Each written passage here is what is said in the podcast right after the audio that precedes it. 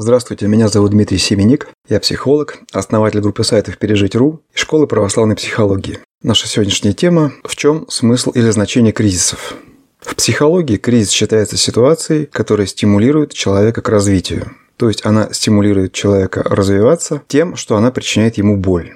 Это полностью соответствует э, православному пониманию того, как Бог наш спасает – он посылает нам трудные обстоятельства, и ими подвигает нас к совершенствованию себя. А совершенствование себя – это одна из наших важнейших задач. Вспомню, что сказал Христос «Будьте совершенны, как я». К сожалению, очень многие это забывают, все помнят о борьбе с грехами, но про совершенствование, к сожалению, почему-то думать не принято. И это мешает нам понимать много из того, что происходит в нашей жизни. Да, кризис – это кнут, которым Господь нас гонит к спасению. Но кроме того, это еще и некая прочистка нашего зрения, потому что мало просто бежать к спасению. Важно еще понять себя. Ведь для того, чтобы совершенствоваться, нужно себя понимать. А понять себя очень сложно. Как мы помним, у святых отцов познать свои грехи – это одна из самых важных и трудных задач наших. И вот в, в кризисной ситуации мы как раз и имеем возможность увидеть себя во всей своей красе, потому что слетает с нас помрачение суеты, и мы видим, по крайней мере, часть своих пороков очень и очень явственно. И а, это дает нам возможность совершенствоваться. То есть психология и православие в данном случае едины. Кризисная ситуация, то есть ситуация какого-то скорбного, трудного, болезненного обстоятельства – это возможность совершенствования – возможность, которой мы можем воспользоваться, а можем не воспользоваться. Тут нам дается выбор. Как же мы часто ведем себя в кризисной ситуации, мы православные? Часто мы э, ищем всякой возможности совершенствования избежать. Мы начинаем бегать по старцам или по духовникам с вопросом, что же мне делать, как мне избежать этой ситуации. Или помолитесь за меня, чтобы она закончилась.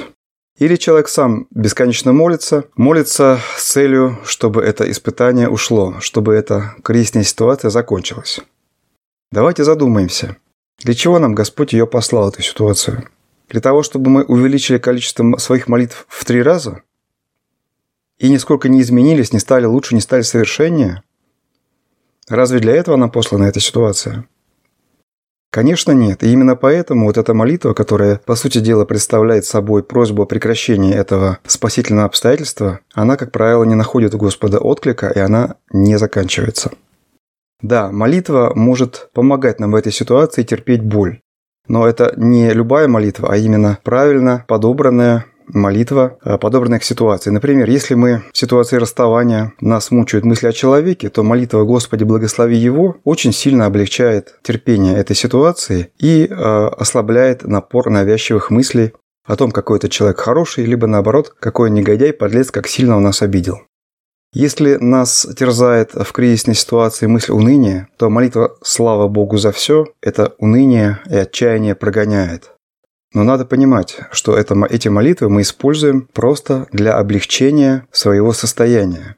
Если же мы надеемся, что молитва прекратит саму кризисную ситуацию, то тут мы ошибаемся, и жизнь нам это подтверждает. Сколько бы мы ни молились молитвами «Господи помилуй» или молитвами из молитвослова, акафисника, псалтире, кризисная ситуация продолжается, потому что ее цель в другом – чтобы мы познали себя, сделали вывод и стали совершеннее. И если мы будем действовать таким образом, вот тогда кризисная ситуация закончится, потому что у Бога нет цели мучить нас просто так.